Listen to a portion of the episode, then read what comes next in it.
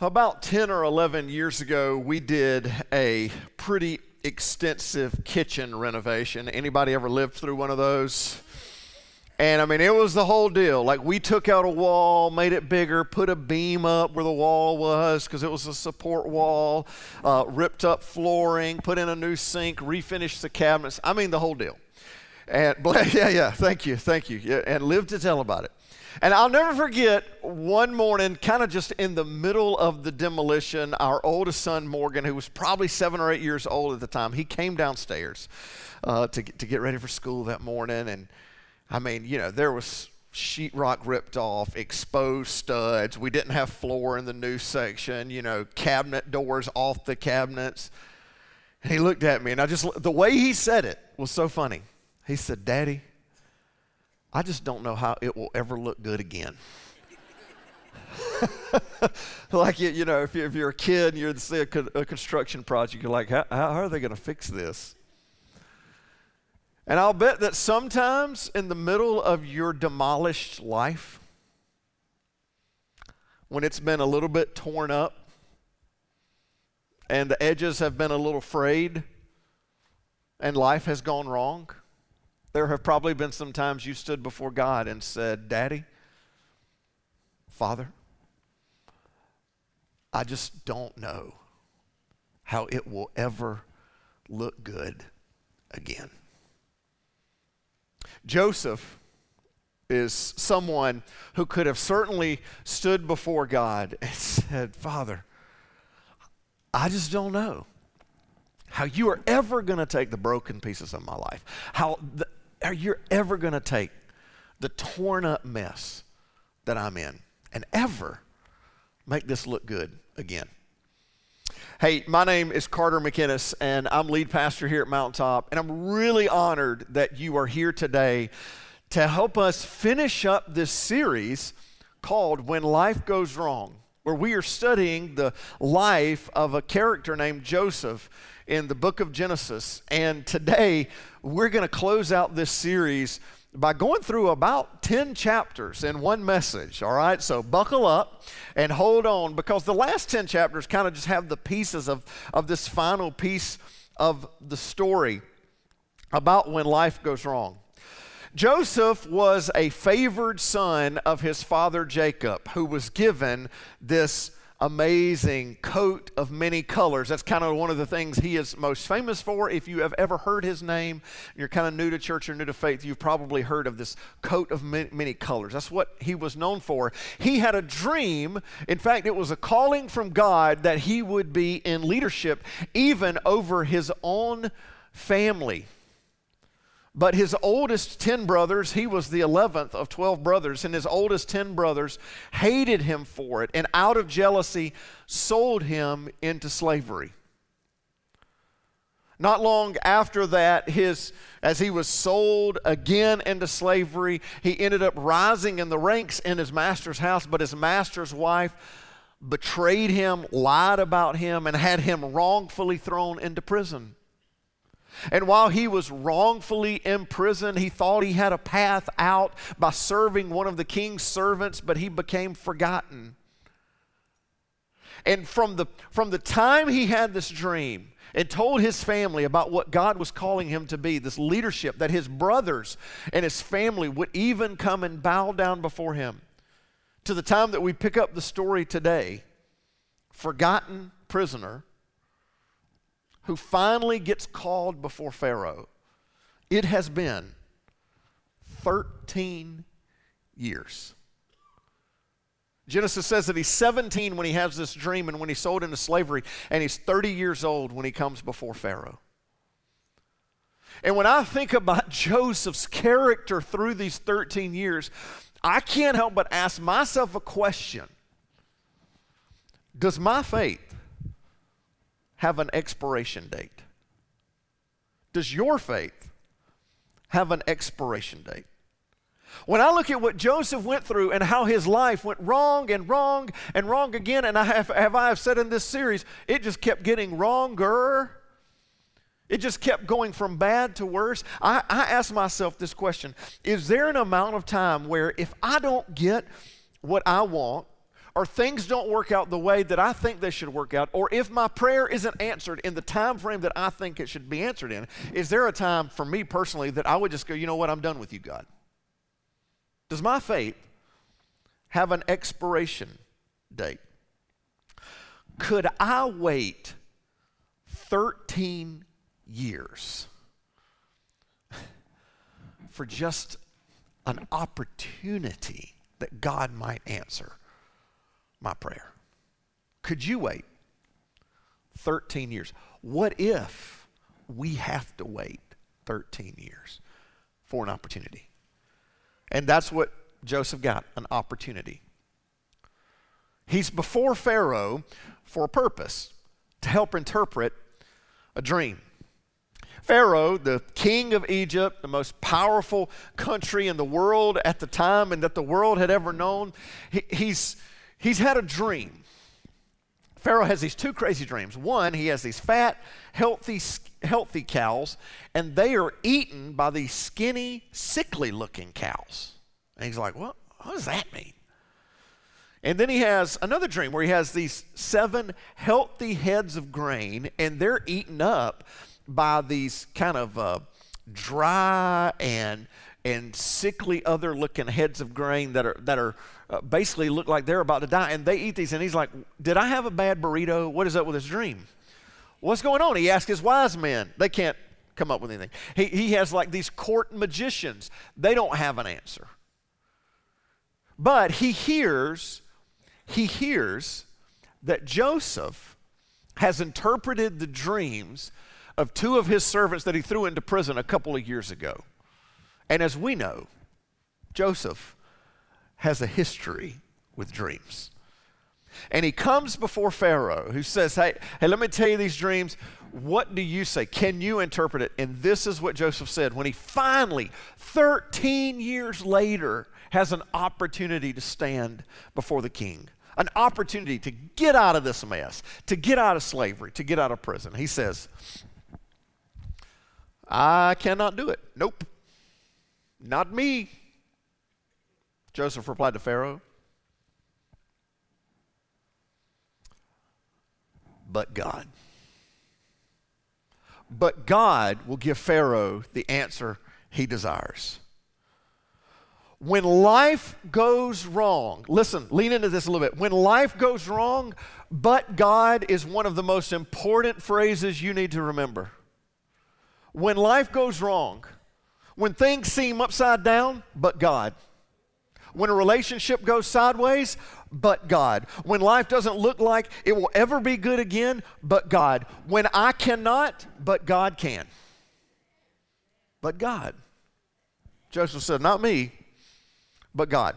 So Joseph gives an interpretation that isn't exactly good news for Pharaoh. He says, um, Here's what the dream means the seven healthy heads of grain and the seven fat cows, they represent the same thing. They're seven years of abundance and blessing. And the weather's going to be great, and there's going to be plenty of rain, and the harvest is going to be bountiful and plentiful. But after these seven years of abundance, they're going to be followed by seven years of famine and there's going to be drought, and there's going to not going to be able to grow anything, and everything that everything that that was great the first seven years is going to be eaten up and swallowed up by the next seven years. So it would be wise not just to live and let live those first seven years. It would be wise to take those seven years of abundance and ration them and store up as much as you can so that you can survive those following seven years. And after, after Pharaoh hear, hears this, I mean, what comes next is stunning. Pharaoh teaches us something about leadership. Most leaders don't like bad news. How many of you have ever gone into your boss and said, Boss, I got some bad news? And they were like, Can't wait. Come on. Right? How many of you, if you are the boss, love it when someone comes in and says, I got some bad news? How many of you love it when your kid calls you and says, Mom, I got some bad news? Leaders don't like bad news. But here's what Pharaoh teaches us is that bad news can be good news if it's true, because I can respond to the truth. I, I can respond. I can figure out. And he, so this is a great leadership question for all of us that Pharaoh answers that's important for every one of us because even if we don't lead an organization or even if we don't lead a family or even if we don't lead a business, we all lead ourselves. And this is an important question for that Pharaoh kind of answers for us. Will I favor the truth when the truth isn't favorable for me? This is bad news. But would I, will I favor the truth when the truth isn't favorable for me? Pharaoh has asked Joseph for an answer, and Joseph has given him a word from God. And uh, this is an important question. Will I listen to the word from God even when I don't like the word from God? Will I listen to God's word, the truth, even when I don't like what it says?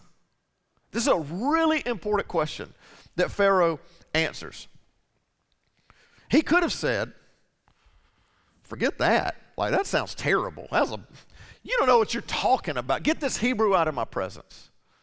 Instead, what he does is it is unthinkable what comes next. Listen to what it says in, uh, in the next few verses. The plan that Joseph laid out seemed favorable, seemed good to Pharaoh and to all his officials.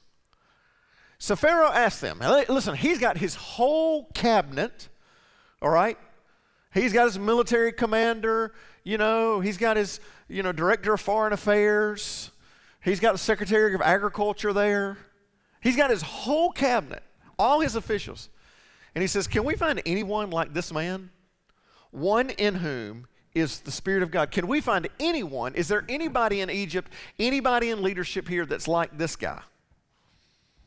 Then Pharaoh said to Joseph, Since God has made all this known to you, there is no one so discerning and wise as you. Pharaoh looks at a prisoner and says, You have something that no one else has. You. And Joseph's like, You talking to me? yeah, you. You shall be in charge of my palace and all my people are to submit to your orders. Only with respect to the throne will I be greater than you. Pharaoh goes to the bottom of the org chart and does what's right for the nation. And if you're in leadership uh, over any kind of organization, don't miss this. He goes to the bottom of the, organiz- of the org chart to do what is right for his organization. And all of a sudden, all of a sudden, Joseph is no longer the hated brother, no longer a slave, no longer a forgotten prisoner. All of a sudden, he's vice president of the most powerful empire that the world has ever known. And his boss has put him virtually in charge of everything. And we're like, that's a great story. It only took 13 years.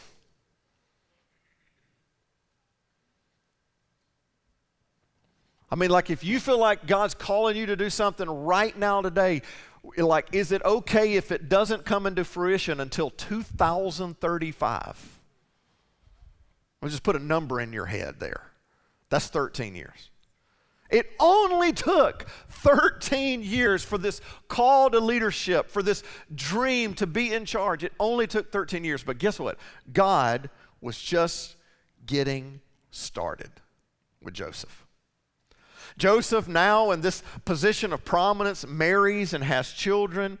Egypt flourishes and stores up all kinds of grain and food during these seven years of abundance, which were just as Joseph had predicted. And then, sure enough, after seven years, the world goes into a famine. And the world cries out for answers. Where do we go? What do we do? And of course, when people feel the pinch around the globe, where's the one place that has food? Egypt.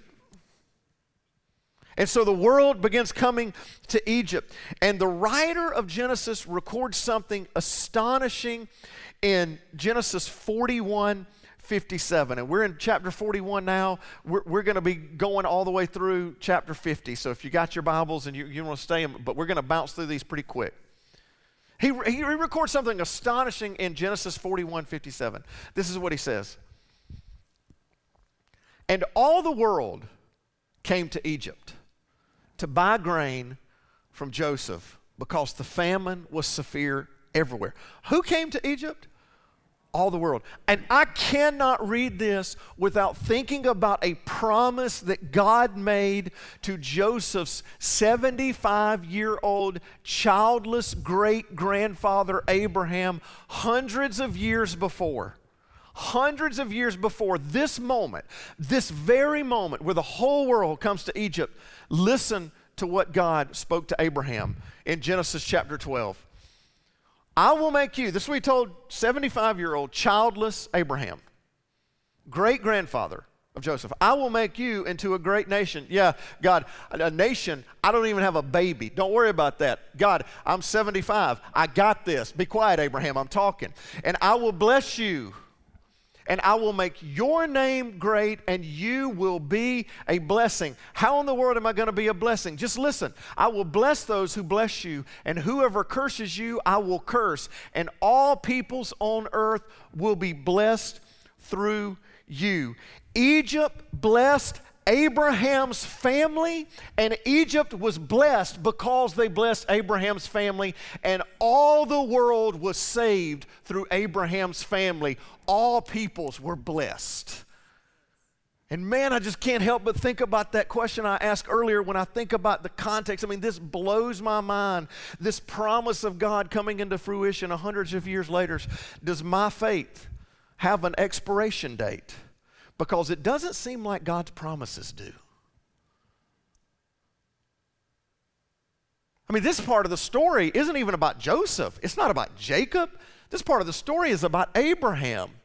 This is about a fulfillment of God's promise through Abraham, and Abraham's dead. Does your faith have an expiration date? Listen, listen. Does it count for you? Are you okay if God's promises to you aren't fulfilled until after you're dead? Or are you like, no, no, no, I got to see it? You have no idea what God's doing and wants to do in your life. Are you okay? If God's promises to you aren't fulfilled until after you're dead, hey, guess what? That's what it means to leave a legacy. A legacy. And everyone, everywhere, knows the name Abraham because his name was great. And now all of Egypt and all the world was saved through his family. Well, If the whole world comes to Egypt, guess who that includes? That includes his family. Joseph's family. Jacob, Joseph's father, finally begins to feel the pinch where they are of this famine. It's over the whole world. And he sends the 10 older brothers, the 10 brothers who sold Joseph into slavery. He keeps Joseph's baby brother, his, his, his whole brother uh, there together with him in Canaan, but he sends the two oldest brothers to Egypt. And as they, man, like you're reading this part of the story, if they get ready to, to make their way to stand before this vice president, the, this governor of Egypt, it is like you can almost hear the dramatic music when you're reading it.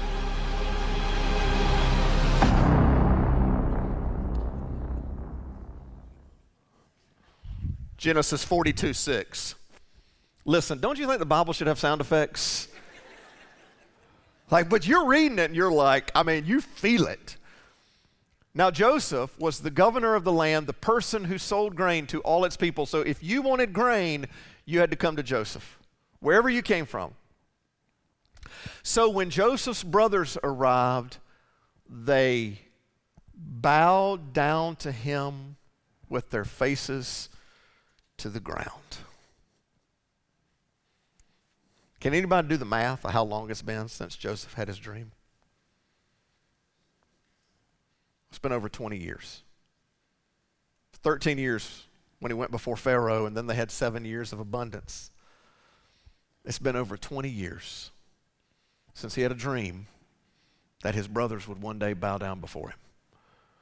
But frankly, ever since Joseph had that dream, his life pretty much had gone all wrong. I mean, sure, for the last seven years, he had been free and he had finally had his own family, but the hurt, the pain of his family history lingered. So listen to Joseph's response. As soon as Joseph saw his brothers, he recognized them. But he pretended to be a stranger and spoke harshly to them. You can, can you even imagine the emotions going on in Joseph's heart? Where do you come from? He asked. From the land of Canaan, they replied, to buy food. And although Joseph recognized his brothers, they did not recognize him. Then he remembered his dreams about them and said to them, You're spies. You have come to see where this land is unprotected. Listen, he is taken aback. This seems absolutely impossible. I mean, they don't recognize him because it's been 20 plus years. And it's he is he is now an Egyptian. It's, they're probably trying to forget what his face looked like. Most Hebrews would have had a long beard and long hair and Jewish clothes. Egyptians would have had a clean shaven face, probably a clean shaven bald head. Egyptian monarchs and leaders wore makeup. I mean, he's walk, he walks in, he looks like, you know, King Tut or something when they walk in. He doesn't look like one of them, and it's not like there's a picture of Joseph on the mantle back home, right? And I'm trusting because sometimes you read part of the story and you're like, how do they not recognize that? They were not on their way to Egypt having a conversation, but like, hey guys, wouldn't it be something? Wouldn't it be something if the brother that we sold into slavery is now in command of Egypt and he's the guy? That'd be a kicker, wouldn't it, guys? I mean, come on. This is totally out of context. They have absolutely no idea and no reason to believe that this would be him. So here's what Joseph does he almost doesn't know what to do, he needs time to think. He takes them into custody for three days. He's just kind of processing that. And he, he finally brings them out and he says, Here's what I'm going to do. You're going to leave one of you in custody with me. This is kind of like collateral. And the only way, because he's asked them questions about their family.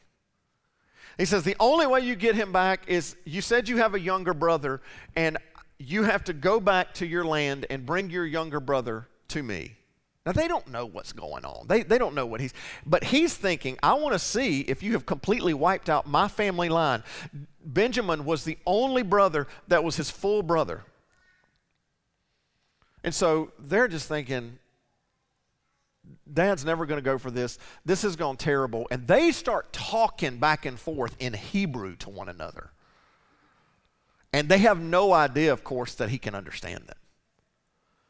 And they're, they're begin talking, and they, they're, they're saying, like, guys, you know why this is happening? We're under a curse because of what we did to our brother Joseph. And Reuben is like, hey, could I just remind you that I did not want to kill him and I did not want to sell him to slavery? So you can take your curse with you nine, right? I mean, so they're just going back and forth and back and forth and back and forth, and they don't and they don't know. So in this moment, this is when the emotion begins to well up in Joseph when he can understand them, but he, they don't know that he can hear what they're saying. And it says this He turned away from them and began to weep. And this is such an important lesson when it comes to life going wrong. It's something in the story that I don't want us to miss. Past pain persists. Past pain persists. When life goes wrong, the pain persists somehow because we've watched too many Hollywood endings eh, eh, that we want to believe that we'll be able to resolve our past hurt into our future hopes. And it's just not the way it works. Past pain persists. Even 20 years later. And I know some of you sometimes feel like, gosh, I, I've got this pain from a divorce, from the loss of a loved one, from this ugly relationship, from this, this past thing that happened to me. I was wounded. And, and here's just what I want to tell you just because you got through it doesn't mean you'll get over it. Joseph got through it. But 20 years later, he's not over it. And that's, it's okay when life goes wrong, sometimes it will always feel wrong. So they go back to their dad and they tell him the whole story. And what's an interesting part of the story, lovingly, Joseph has secretly, while they were in those three days of custody, he's put their money back in their bags and he's filled them with grain. So he's trying to bless them. They get back, they tell their dad the whole story, and he's like, No way am I sending Benjamin. Right? Uh, uh, uh, no way am I sending my baby boy. I have already lost one son, Joseph. I have probably now lost Simeon because there's a good chance we are never, ever going to see him again. And there is no way I'm going to send him. They're like, We get it. We get it. So they just kind of go on with life, but sooner or later, the grain runs out. And they're not producing anything where they are because this famine, this drought, this whole kind of thing going on through the earth continues to affect them. And he's like, hey guys, you got to go back to Egypt and get, uh, get some more grain. And they're like, Dad, you don't understand. If we go back before this Egyptian governor and we don't have our baby brother with him, it's going to be bad news. He, he might take us all into custody. You might never see us all again. You don't understand this guy. Listen, he's in charge. And Jacob says, Fine. Take your brother. And so these nine brothers gather their baby brother Benjamin and they head back to Egypt. And oh, wow, when they get ready to come before Joseph, it's a powerful moment. He sees Benjamin, his baby brother. And it says this in verse chapter 43 deeply moved at the sight of his brother, Joseph hurried out and looked for a place to weep. And he went into his private room and wept there because past pain persists. Finally, Joseph gathers himself. The writer of Genesis says he splashes some water on his face. He, he gets them together and he, and he he decides that well, let's gather for a meal. He gets a he gets all the servants to make a great meal for him and for all of them, and he gives like double portions to Benjamin, and they're like, "What's up with that?" Um, and they don't know what's going on. And he actually devises this plan. He actually devises this plan of how he is going to make it look like, like Benjamin has stolen something, and therefore they have to go back and they're going to keep Benjamin in custody because he just wants to send them back and he just kind of wants to go on with life with just his little brother, you know, the, good, the one good guy in the group. And, their brothers are like, You don't understand. It'll break our father's heart if you do this. This is his youngest son. It, it'll just kill him if you do this. And finally, Joseph decides, Enough is enough. And it says this Then Joseph, could no longer control himself before his attendants. And he cried out, They're in the middle of the meal. Have everyone leave my presence. So there was no one with Joseph when he made himself known to his brothers. And he wept so loudly that the Egyptians heard him, and Pharaoh's household heard about it. Joseph said to his brothers, Could you just imagine this moment 20 plus years? I am Joseph. And they said, What did you say? Is my father still living? You're talking about your father's, dad still alive? But his brothers were not able to answer him because their jaw was on the floor. They were terrified in his presence. The writer of Genesis says, and, but Joseph quickly quells their fears. And he says, No, listen, he hugs them, he kisses them, and he tells them that God has used this God has used this. He's found purpose in Egypt to save the world, including them. In fact, Joseph says, if I don't somehow end up in Egypt, then I never end up being able to interpret this dream, and I never end up being able to help Egypt save all this food. And not only do, do you, my family dies, but the whole world probably dies. And he has perspective. And you know, Joseph, in his position, he could have had them executed, but we would remember his story much differently. He could have had them thrown in prison, but we would have remembered his story much differently. You have a choice how you're going to treat people who hurt you and disappointed you. You can become bitter, you can become angry, and you can seek revenge. But here's what Joseph teaches us you don't have to hurt people who hurt you. Some of you have been hurt by an ex, a child, business partner, parent. You don't have to hurt people who hurt you. So, Jacob, Joseph chooses love. They go back, get their dad, bring him to Egypt. Pharaoh hears about this and he's like, I want to meet Joseph's father. And he brings them together and he's like, Listen, I want to take care of you while they're here. And he actually says, You can have this little plot of land. And I, we're just so grateful for Joseph. And it feels like this, the story is just going to end just right there. And there's this, this happy ending, but there's one more little twist to the story. Jacob dies while they're in Egypt, finally of old age, and his brothers are terrified. Because they're like, the only reason that he was so good to us is because daddy's still alive. But boys, we're in trouble now. Daddy's dead.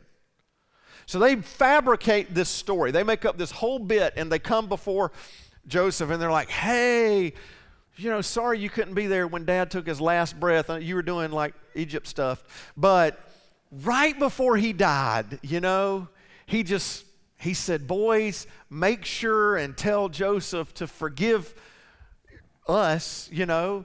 And come on, Joe, I mean, don't you want to grant an old man's dying wish? And he's like, as you don't understand. And what he says next is so theologically rich, so spiritually mature. It's one of my favorite verses in the Bible, and it is the whole point of this series, When Life goes wrong. In Genesis 50 20, he looks at his brothers and he says, You intended to harm me, but God intended it for good to accomplish what is now being done the saving of many lives. Some translations say, What you meant for evil, God used for good. While you were devising a plan to hurt me and harm me, God was devising a plan to somehow use it for good, for a purpose that is bigger than something that none of us could imagine. And listen really closely to this. This doesn't mean that God causes bad things to happen to us. If you would have asked Joseph, he would have not said, Oh, yeah, man, being in slavery in prison for 13 years was like the best.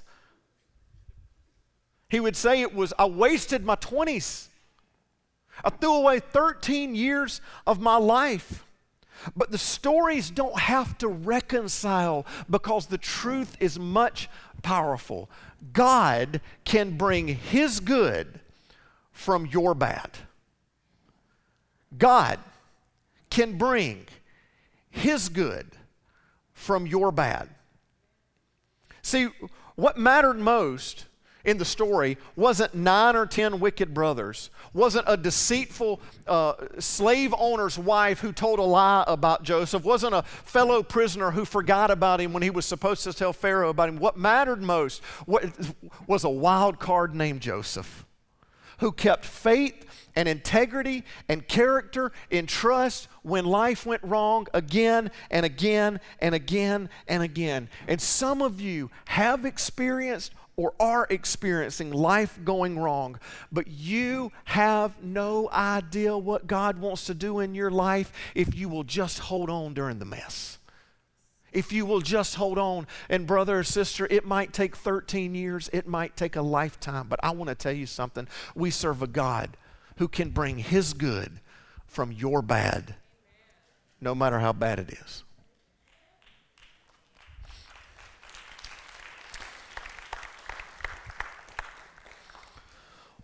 When I thought about closing out this series, I thought about another story about when life went wrong. It's a story that wrestles with the tension of a bad thing that's always a bad thing and always will be. And yet, the beautiful things that God can do through our lives in the bad things. It's a story about God's faithfulness in the darkest night and how God is with us in the deepest valley. It's a story about understanding that God doesn't cause bad things to happen to us, but He can use those bad things to do something in us and through us if we will let Him. It's a story about my favorite person in the world my beloved, wonderful, incredible wife, Emily.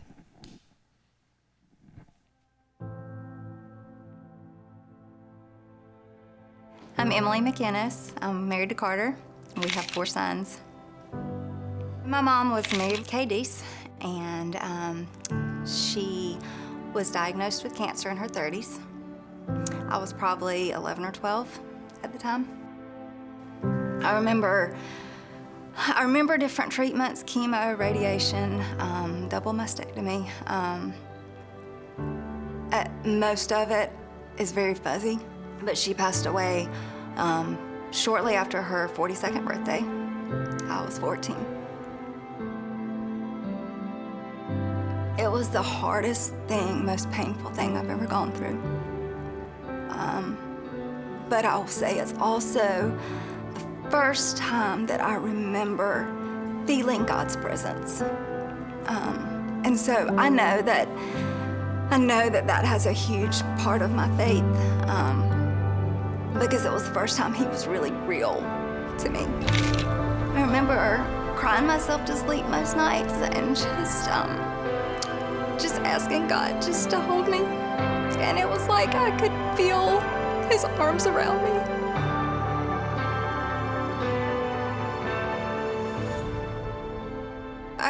Became really independent, and I know that's a lot of who I became um, was because of that experience.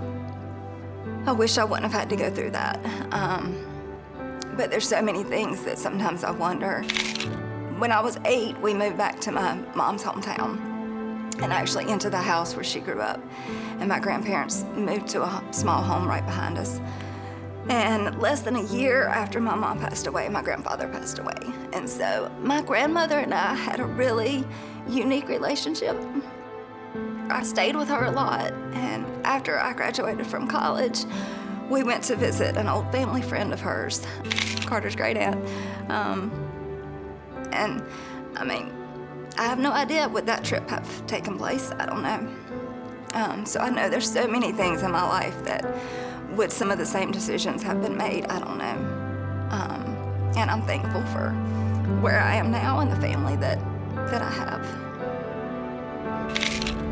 You just never know what people's story is, and even when people seem to have it all together, um, there's often hurt that, that stays with us for a really long time. God's with you if you will just call out to him and reach out to him, he's there. Um, he hurts with you. Um, but he loves you. And just to remember that and remind yourself of that. Um, when it doesn't feel like he does, or when it doesn't feel like um, anybody cares, um, just remind yourself of those truths because they are true.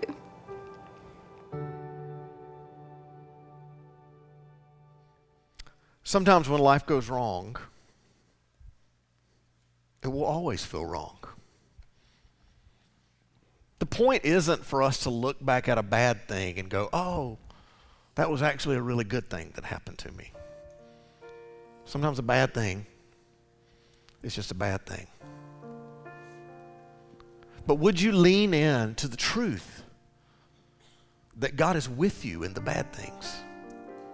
He is working in the bad things, even when life goes wrong. Because He's a God who takes what the enemy meant for evil and uses it for good. I don't know if you have something that you need to lay before God that you're still got some pain from the past or it's a it's a life went wrong thing. And would I just want to invite you to stand and close this song. It says that we're going to see a victory because we serve a God who is going to create a victory. One day there will be no more tears and no more pain. One day there will be no more death. One day there will be no more wrong. We serve a God of resurrection. We serve a God who claims the victory. And would we just say, God, use my bad things to do whatever you want to do for good? Because you can, and only you can. Would you stand and sing? And you're welcome to come and kneel down and hand your bad thing to God.